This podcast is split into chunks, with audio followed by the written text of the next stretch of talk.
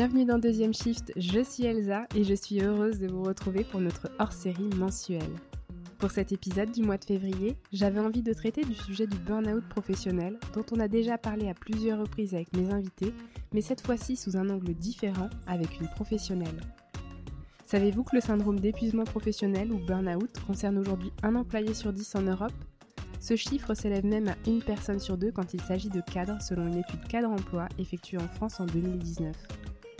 Qualifiée de maladie du siècle par de nombreux experts, nous sommes désormais tous susceptibles d'y être exposés, soit en en étant victimes nous-mêmes, soit en y étant confrontés à travers des collaborateurs, managers ou amis. Et parce que ce syndrome est de plus en plus fréquent, mais qu'il a encore du mal à être reconnu comme maladie professionnelle car il n'obtient toujours pas de consensus scientifique quant à sa définition, j'ai imaginé que nous n'étions pas forcément toutes et tous bien armés pour y faire face.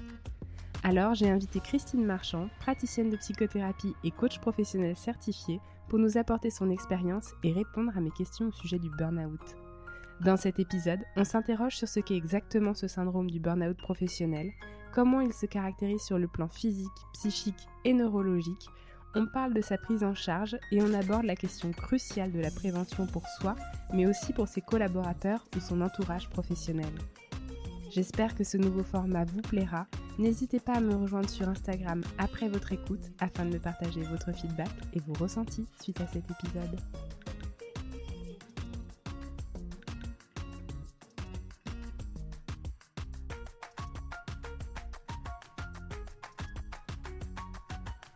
Bonjour Christine. Bonjour Elsa. Merci d'avoir accepté mon invitation à, venir euh, partager ton expérience et euh, ton savoir par rapport à un sujet que j'avais envie de traiter depuis euh, de nombreux mois, qui est le sujet du burn-out professionnel.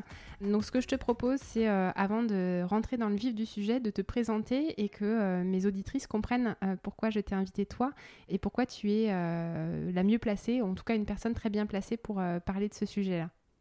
Merci Elsa. Donc je suis Christine Marchand, j'ai un cabinet sur Dijon depuis euh, une trentaine d'années maintenant et euh, je suis praticienne de psychothérapie et je suis coach professionnel certifié et à ce titre je reçois des professionnels qui rencontrent ce genre de problématiques. Donc, c'est-à-dire que tu accompagnes, toi, euh, des personnes qui euh, soit vivent le burn-out, euh, soit l'expérimentent au travers de leur équipe en tant que collègue ou en tant que manager. Exactement. D'accord. Oui. Ok.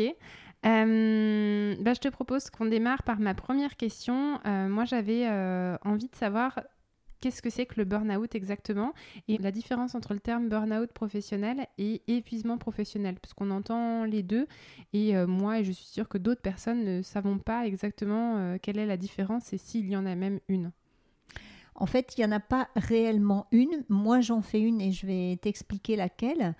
Pour moi, euh, le fait d'être fatigué de façon chronique et d'être perdu dans son travail, de de plus avoir envie, d'être complètement submergé. Euh, ça parle plutôt de l'épuisement. Et le burn-out, ce serait l'étape finale, en fait. C'est-à-dire la traduction euh, française du burn-out, c'est la petite flamme qui s'éteint.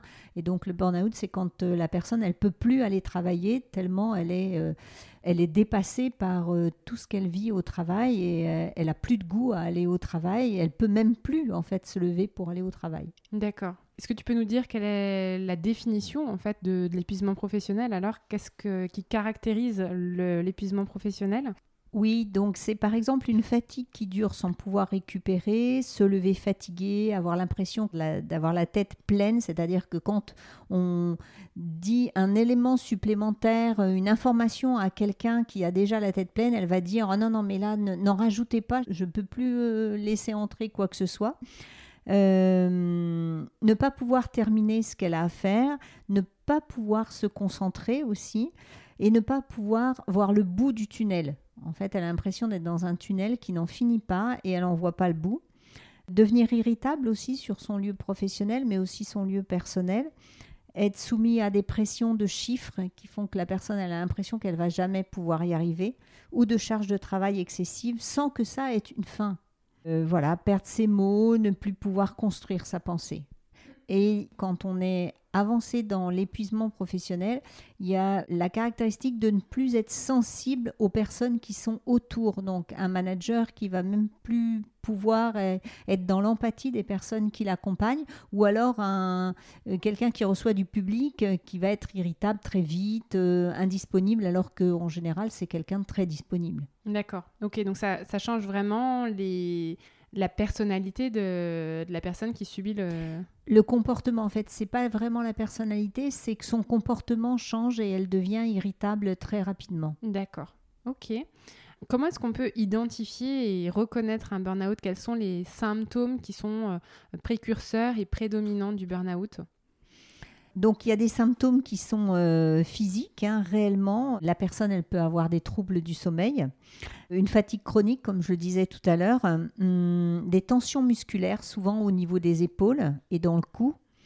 Parfois aussi une surconsommation de médicaments pour dormir ou une surconsommation d'alcool qui font que la personne, elle essaie de faire baisser le niveau de stress avec cette consommation. Et puis il y a des manifestations émotionnelles le sentiment de perdre le contrôle, d'avoir des peurs qui sont mal définies. La personne, elle est anxieuse, voire angoissée. Euh, des manifestations cognitives aussi. Hein. Le burn-out euh, entraîne, en fait, l'épuisement professionnel entraîne l'incapacité à penser et à associer sa pensée. Et des manifestations comportementales euh, qui sont, par exemple, la personne se, peut se replier sur elle-même, s'isoler socialement, devenir agressive, parfois violente. Il y a une diminution en fait de sa tolérance à la frustration. Et ça, c'est très typique. Donc toutes les personnes qui euh, sont victimes de burn-out ont l'intégralité de ces symptômes ou ça peut être dépendant du niveau d'épuisement, euh, certains symptômes. Voilà, ça dépend du niveau de l'épuisement. Donc euh, il y a des étapes dont je pourrais te parler tout à l'heure pour euh, reconnaître à quel endroit on se trouve dans l'épuisement pour éviter d'aller jusqu'au burn-out, c'est-à-dire l'étape qui me semble moi être finale où la personne peut plus euh, peut plus aller travailler. D'accord, ok. Est-ce qu'il y a d'autres euh, d'autres symptômes que les symptômes physiques, comportementaux? L'isolement aussi est une, est une caractéristique hein, très nette, hein. c'est-à-dire que la personne, elle va ne plus aller manger avec ses collègues, plus aller à des apéros, par exemple, qui fêtent euh, quelque chose euh, au niveau social, mais aussi au niveau personnel, elle va s'exclure de ses amis, de son groupe euh, de sport ou de son groupe culturel. Elle va de plus en plus s'isoler. Ça aussi, c'est une manifestation importante, mais assez avancée en réalité dans l'épuisement professionnel. Alors, je te propose pour qu'on comprenne bien quels sont vraiment les, stades d'épuisement, que tu nous parles un peu des, euh, niveaux euh, de l'épuisement professionnel. D'accord. Donc, la première étape, de toute façon, ça se caractérise beaucoup par des, problèmes physiques. En fait, première et deuxième étape sont très associées, mais la première étape, c'est quand même des problématiques physiques. C'est-à-dire que la personne, elle se repose, mais elle n'a pas l'impression d'être reposée. Elle a des maux de tête, des brûlures d'estomac, des mal de dos, euh, et souvent accompagnée, comme je te le disais tout à l'heure, d'abus de tabac, d'alcool ou de médicaments. Ensuite, la deuxième étape, c'est des problèmes de fonctionnement du système euh, intellectuel. La réflexion, la mémoire et la concentration sont affectées et la créativité de la personne est réduite. Elle commence aussi à remettre à plus tard ce qu'elle a à faire parce qu'elle est sans cesse débordée. Est-ce qu'elle est sans cesse débordée ou est-ce qu'elle a cette sensation d'être sans cesse débordée? En réalité, il y a quand même quelque chose qui est réel, c'est-à-dire que les personnes qui vont vers un épuisement professionnel ont souvent une surcharge de travail qui est notoire ou alors un changement important au niveau professionnel, c'est-à-dire un changement de repère ou une grosse réorganisation qui produisent que la personne doive euh, se réadapter et plus elle doit se réadapter souvent, plus elle peut être sujette à de l'épuisement parce que ça demande une réadaptation qui est trop, trop complexe si elle est souvent. D'accord. Et donc ça amène cette caractéristique euh, de débordement et donc euh, de manque de repères, d'organisation et donc de remettre à plus tard euh, les choses qui sont à faire. Exactement. Ça, c'était pour la deuxième étape. Oui.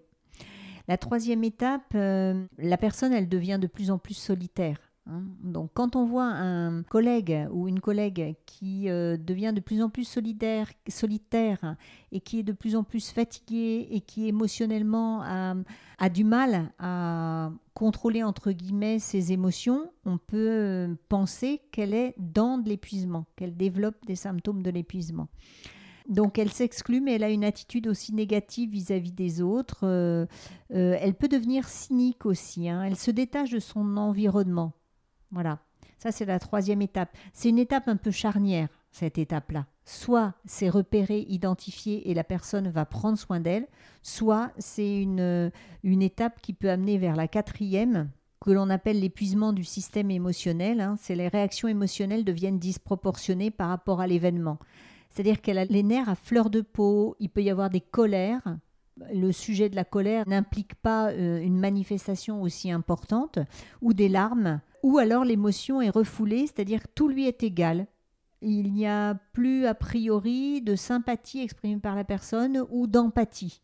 C'est-à-dire qu'elle euh, ne prend plus les choses à cœur, quoi que ce soit, que ce soit de la joie ou euh, de la peine. ou euh, Voilà. D'accord. Mais ça, ça peut être lié aussi à l'environnement privé? Alors oui, ça se repère dans l'environnement privé et c'est très important que les personnes qui le repèrent dans l'environnement privé puissent dire à la personne il y a quelque chose qui se passe qui n'est pas comme d'habitude, parce que plus la personne avance dans l'épuisement, moins elle est à même de le repérer, de l'identifier. C'est particulier, ça semble paradoxal, mais pourtant c'est comme ça. Et ce qui fait que parfois les, les, médecins généralistes voient les personnes qui sont dans l'épuisement être accompagnées par leur conjoint ou un parent tellement eux-mêmes ne font plus, même plus la démarche, n'ont plus idée de faire cette démarche. Est-ce que c'est parce qu'ils sont aussi pris dans l'engrenage ou ils ont l'impression que c'est normal? C'est ça, c'est ça. Ou alors souvent que si ça se passe ainsi, c'est parce que eux sont responsables de quelque chose. Eux n'y arrivent pas. Eux ne peuvent pas faire bien ce que d'autres collègues pourraient faire eux ne peuvent pas assumer la réorganisation qui est produite. Alors que euh, c'est très personnel en fait. Euh, une personne peut avoir besoin de sens et d'explication plus qu'une autre. Il n'y a pas de comparaison à avoir sur ce sujet. Et puis il y a une cinquième étape c'est la perte du système de valeurs personnelles. Et j'ai oublié de dire hein, que je m'inspirais des travaux de Georges Kohlreiser sur euh, les cinq étapes d'épuisement. Je mettrai toutes les références euh, par rapport aux auteurs que tu cites dans le, descriptif de l'épisode. D'accord. Donc euh, la perte du système de valeurs personnelles, c'est un sentiment de vide et d'inutilité. La personne se sent inutile. La vie peut, pour elle, ne plus avoir de sens. La vie professionnelle l'individu perd peu à peu les normes et les critères qui structurent son système de valeurs. Et le système de valeurs, c'est comme une colonne vertébrale à l'intérieur de nous. Ça nous tient debout. C'est très important les valeurs, c'est très profond et très important. Et quand ce système de valeurs est trop affecté, ce qui se passe, c'est que la personne, elle trouve plus de sens à ce qu'elle fait. Au niveau professionnel, à nouveau, mais est-ce que ça peut avoir euh, une aggravation aussi euh, sur le, système de valeurs euh, privé, on va dire, dans l'environnement privé? Alors, euh, ça peut être dissocié. En fait, la personne peut ne plus trouver de sens à son travail et perdre, euh, enfin, avoir l'impression que le système de valeurs n'est plus du tout respecté, son propre système de valeurs. Et puis, à la maison, recharger un peu ses batteries. Mais les batteries sont tellement épuisées que la recharge, elle est très, elle est trop minime à la maison. Au contraire, plus la personne peut trouver une écoute dans son milieu personnel, soit euh, dans sa famille, soit dans son réseau amical, plus elle peut s'en sortir. Moins elle se relie et moins elle a d'écoute, moins elle peut s'en sortir. Seule en tout cas. Seule, oui. Mm. Ok. Ça me fait euh, avoir une question par rapport à justement ce système de valeurs. Ça peut arriver aussi qu'il y ait des personnes qui disent qu'elles ne se reconnaissent plus dans les valeurs de leur société ou alors qu'elles ne sont plus en phase avec euh, ce qu'on attend d'elles en, en, termes de valeurs. Est-ce que ça, c'est quelque chose qui peut être ressenti en dehors de l'épuisement professionnel? Tout à fait, tout à fait. On n'est pas obligé effectivement d'être épuisé pour ressentir euh, cette dissonance entre ses valeurs personnelles et les valeurs euh, de, l'entreprise, ou alors même ses objectifs personnels et les objectifs de développement de l'entreprise. Tout à fait, c'est n'est pas associé forcément à de l'épuisement, mais si c'est pas identifié assez tôt, ça amène de l'épuisement, puisque cette dissonance entre ses objectifs personnels et les objectifs professionnels, dans lequel il y a souvent les valeurs, en fait, c'est pas durable Hein. ça peut durer quelques mois. Parfois, ça arrive avec les fusions d'entreprises où les gens ne s'y retrouvent pas, puis peu à peu, le système de valeur se reconstruit avec euh, l'autre entreprise, mais s'il ne se reconstruit pas, euh, cette dissonance, elle n'est pas tenable. D'accord, ouais, je vois tout à fait. Donc si on, récapitule hein, les cinq euh, étapes de l'épuisement, en premier des problèmes physiques, en deuxième des problèmes de fonctionnement du système intellectuel, en troisième une coupure avec la vie sociale, très symbolisée par la solitude, euh, en quatrième euh, un épuisement du système émotionnel et en cinquième la perte du système de valeurs personnelles. Exactement. D'accord. Super. Euh, tu as parlé justement du fait que certaines personnes sont accompagnées par leur entourage auprès de médecins généralistes. Est-ce que c'est la première étape systématique, le médecin généraliste, pour aller vers la guérison du burn-out? Souvent, c'est la première étape et c'est une excellente idée parce que les personnes ont confiance dans leur médecin et donc c'est là qu'elles en parlent euh, en général. Sauf si elles sont déjà dans un travail de coaching où là, elles peuvent identifier qu'elles vont vers un épuisement professionnel de plus en plus important. Moi, j'ai reçu des personnes qui sont arrivées pas forcément dans un réel épuisement et qui progressivement ont découvert que avec les symptômes qu'elles décrivaient, euh, qu'elles avançaient vers un burn-out à grands pas. Et là, ça peut être diagnostiqué à ce moment-là, mais de toute façon, il faut un arrêt de travail. Parce que la personne, elle doit couper avec son travail. C'est le premier soin. Donc, euh, il y a un médecin qui rentre en ligne de compte. Donc, parfois, c'est le médecin généraliste, mais ça peut être aussi un psychiatre. Parfois, il y a besoin de soutien euh, de médicaments en fait très adaptés parce que il peut y avoir le, le burn-out peut amener vers une dépression. Mais le burn-out n'est pas la dépression en tant que telle, parce que la personne se sent mal à son travail, mais elle peut se recharger ses batteries au niveau personnel, euh, si elle a des enfants, être bien avec ses enfants, mais euh, c'est pas forcément associé. Mais n'empêche que parfois la personne est allée tellement loin dans l'épuisement de son système émotionnel qu'il lui faut un traitement très adapté euh, donné par un psychiatre. Oui, et puis comme tu disais tout à l'heure, si les, euh, euh, les batteries sont sans arrêt déchargées au maximum au travail pour qu'elles puissent se recharger dans l'environnement privé et rester à un niveau suffisamment haut pour continuer à, se lever le matin, il faut couper avec l'environnement professionnel. Oui, oui, oui, tout à fait. C'est vraiment une des choses qui est nécessaire et les employeurs le savent et ils respectent euh, généralement euh, cette coupure nécessaire à la personne. Est-ce qu'il faut le dire à son employeur quand euh, un médecin ou un psychiatre ou un thérapeute ou un coach professionnel mettent le terme d'épuisement professionnel? Parce que quand on a un arrêt de travail, la raison de l'arrêt de travail n'est pas mentionnée pour l'employeur. Est-ce que, selon toi, il faut mettre des mots avec l'environnement professionnel sur ce qui est en train de se produire? Donc ça, ça va dépendre vraiment de la personne, puisque comme tu le rappelles, euh, au niveau déontologique, la personne n'est pas tenue en fait de dire euh, quelle est la raison de l'arrêt. Néanmoins, ça peut être intéressant que l'employeur prenne conscience que s'il ne l'avait pas identifié, que la personne est allée aussi loin dans l'épuisement pour qu'elle soit euh, arrêtée, qu'elle ne puisse plus venir travailler. Ça peut être euh, important, tout à fait.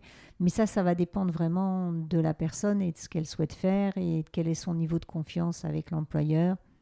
Ça, ça dépend vraiment de la personne. D'accord. Donc, on a parlé euh, des soins euh, allopathiques. Toi, tu euh, vas plutôt intervenir sur des soins alternatifs, hein, parce que toi, tu n'es pas médecin. Oui. Quels sont les autres types d'accompagnement qu'on peut solliciter pour se soigner d'un épuisement professionnel? Moi, je pense qu'un accompagnement de type coaching est vraiment très intéressant à ce moment-là pour euh, identifier en fait les symptômes, mettre des mots sur ce qui s'est passé, sur ce qui a amené et quel est le sens dans le, la carrière professionnelle d'en être arrivé là pour la personne. Euh, parfois, ce travail ne peut être fait qu'après que la personne se soit d'abord reposée et ait rechargé ses batteries. Euh, donc, euh, il y a l'homéopathie aussi, tu as parlé de l'allopathie, il y a l'homéopathie, mais il y a aussi euh, les soins énergétiques, les massages, prendre soin de soi, c'est complètement essentiel. Hein, aller se promener, faire des choses qui, que la personne n'avait plus le temps de faire, euh, jouer avec ses enfants, euh, faire la cuisine, pour peu qu'elle en ait encore l'énergie, parce que si elle est en cinquième étape, en fait, cette énergie, il faut qu'elle déjà qu'elle remonte pour qu'elle puisse retrouver du plaisir dans sa vie en général. D'accord, ok, très clair. Comment est-ce qu'on peut éviter le burn-out? Comment on peut le, prévenir pour soi? Ou comment est-ce qu'on peut le prévenir dans son environnement professionnel, notamment pour les personnes qui euh, encadrent des équipes ou alors qui travaillent euh, dans des équipes euh, en tant que collaborateurs? Alors peut-être que ce que j'ai envie de donner comme message, c'est vraiment de faire confiance aux personnes qui entourent et qui disent il y a quelque chose qui ne va pas. Vais donner mon exemple personnel. Lorsque j'ai, hum, dans l'épuisement professionnel en fait, mais je ne suis pas allée jusqu'à la cinquième étape, je n'arrivais plus à terminer mes phrases. C'est-à-dire que j'avais commencé une phrase en tant que formatrice, j'étais devant un groupe et au milieu de la phrase, je savais plus ce que j'avais dit au début de ma phrase. Et donc, j'essayais de terminer mes phrases sans, plus savoir ce que je disais au début. Donc, peut-être parfois, il y a eu des couacs pour les autres. Mais moi, j'imaginais que j'étais juste fatiguée. Et c'est un collègue, lorsque j'en ai parlé à un collègue, qui m'a dit Mais ça, c'est un symptôme de l'épuisement. Tu es plus que fatiguée. Et je sais aujourd'hui que maintenant, quand ça m'arrive, eh bien, c'est la traduction, qu'en fait, j'ai quelque chose d'autre à faire pour me reposer mieux et plus. Donc faire confiance aux personnes qui entourent. Euh, oser dire, oser dire, ça c'est vraiment important. Quand on se sent pas bien, se donner cette légitimité de dire à des proches ou à des collègues, je me sens mal, avant de trop, trop avancer dans les étapes. Euh, se donner du temps pour soi, pour respirer, évidemment, euh, parfois pour méditer aussi, et au niveau professionnel, se réorganiser, réorganiser ses priorités, euh, donner du sens à ce que l'on fait. C'est important de donner du sens. Euh, regarder si on est toujours en cohérence avec ses propres valeurs. Oser dire non par rapport à une surcharge de travail. Sans culpabilité, donc c'est beaucoup plus facile à dire qu'à faire. Oui, c'est vraiment une question que j'avais pour toi, justement en rebondissant par rapport à ce que tu viens de dire sur le fait de euh, d'oser euh, mettre des mots par rapport à, cette euh, sensation de plus y arriver, d'être surchargé. Il y a beaucoup de personnes, je pense, qui mettent pas les mots parce qu'ils ont l'impression que ça va les griller entre guillemets professionnellement. Oui. Qu'est-ce que tu aurais à dire à ces personnes-là? Le problème, c'est que c'est pas tout à fait faux dans certains milieux quand on dit qu'on n'y arrive plus eh bien, plutôt que euh, la question euh, logique, c'est euh, de quoi avez-vous besoin pour y arriver? Eh bien, c'est alors si vous n'y arrivez plus, c'est peut-être que vous n'êtes plus assez compétent ou plus assez performant. Donc, le problème est que hum, parfois le dire sur le milieu professionnel, enfin dans le milieu professionnel, c'est complexe et c'est une réalité. Donc, c'est ce qui fait que parfois les gens viennent en coaching, justement, parce qu'ils ont besoin d'un espace pour pouvoir dire euh, néanmoins, il y a quand même à oser dire à son N plus 1, euh, il y a une surcharge de travail, il y a quelque chose qui ne va pas dans cette surcharge de travail, j'y arrive plus, je me sens complètement débordée, je n'arrive plus à décrocher. Le fait de ne pas décrocher et d'être toujours dans le travail, euh, la nuit, le jour, le week-end, indique qu'il y a quelque chose qui ne va pas. Hein. C'est pas parce que la personne, elle sait pas faire, elle est arrivée à une autre étape. Donc, euh, il y a bien quand même quelque chose à restituer dans son milieu professionnel. Et parfois, le coaching, justement, permet un sas avant la restitution, pour le restituer de manière à ce que ce soit entendu sans se mettre en risque. D'accord, ouais. Et puis si vraiment c'est que la personne ne sait pas faire, il y a potentiellement de la formation qui peut être mise en place. Mais là, à nouveau, il faut aussi en parler avec, euh, avec le N plus 1. Oui. Ok. Euh, on a parlé donc de, comment le prévenir pour soi. On a parlé aussi du fait que euh, c'est important de restituer qu'on est euh, dans de la difficulté. Il y a des personnes qui ne le voient pas et quand euh, en tant que, manager, en tant que collègue, en tant que voilà, responsable RH, que collaborateur, on peut identifier qu'il y a une personne qui présente les symptômes du burn-out de quelle manière restituer à une personne qu'on fréquente potentiellement que dans le milieu professionnel, qu'on a l'impression qu'elle est euh, à un niveau d'épuisement qui euh, nécessite un arrêt ou en tout cas une prise de conscience euh, du fait que son fonctionnement n'est pas durable. Oui. Eh bien, il y a à lui permettre d'identifier en fait ce qu'elle dit en miroir. C'est-à-dire, euh, la personne, elle va parler de sa fatigue. euh, ça fait des semaines qu'elle parle du fait qu'elle est fatiguée, du fait qu'elle n'arrive pas à récupérer. Et donc, c'est de lui restituer ceci en miroir et de lui dire tous ces signaux-là indiquent qu'il se passe quelque chose. Ou alors le fait que la personne, elle, est, euh, elle se soit mise très fort en colère en réunion, mais que ça soit euh, euh, pas dans son habitude et que ça soit, ça revienne à chaque fois qu'il y a une réunion, ça revienne régulièrement. De lui restituer qu'on observe, sans la culpabiliser, qu'il y a des choses qui se passent qui sont pas habituelles, qui sont pas comme d'habitude. Et parfois, l'accompagnement, euh, c'est pas en une fois que la personne va prendre conscience, c'est en plusieurs fois. Et si la personne en est au stade de l'isolement, où elle, euh, elle décide de ne plus travailler dans son bureau et d'aller se mettre dans une salle de réunion, ou alors euh, elle décide de ne plus déjeuner avec ses collègues, de prendre ses pauses en décalé. Si la personne est dans une démarche euh, d'isolement, comment est-ce qu'on peut l'approcher de la manière la plus bienveillante euh, pour euh, ne pas la heurter et, euh, lui signifier quand même qu'il y a quelque chose qui nous semble inquiétant Donc, ce qu'on peut utiliser, c'est son réseau. Souvent, dans les groupes professionnels, il y a des personnes qui s'entendent mieux avec certaines qu'avec d'autres. Et donc, c'est possible d'utiliser un lien plutôt euh, proche ou amical pour euh, demander à la personne s'ils en ont déjà parlé ensemble, euh, si elle peut intervenir en l'aidant à prendre conscience. Mais de toute façon, la responsabilité ou des RH ou d'un manager, à un moment donné, ou d'un directeur, c'est de pouvoir recevoir la personne et de lui dire. Vraiment. Mais utiliser parfois un réseau euh, proche au niveau euh, social, ça permet à ce que la personne puisse entendre mieux dans un premier temps. D'accord. Merci pour tout ça, c'est euh, très très clair et euh, ça donne énormément de clés. Je le redis, euh, toutes les ressources que tu as mentionnées vont être dans le descriptif euh, de l'épisode. Si les personnes veulent aller plus loin, elles peuvent aussi euh, prendre contact avec toi si elles veulent aller plus loin. Euh, je mets également les informations te concernant dans le descriptif de l'épisode. Est-ce qu'il y a quelque chose, selon toi, dont on n'a pas parlé et qui est important de souligner avant qu'on clôture? Oui, tu m'avais demandé quand on est manager comment prévenir en fait le, burn-out ou l'épuisement professionnel. Moi, j'ai envie de te restituer quatre éléments qui, de mon point de vue, préviennent.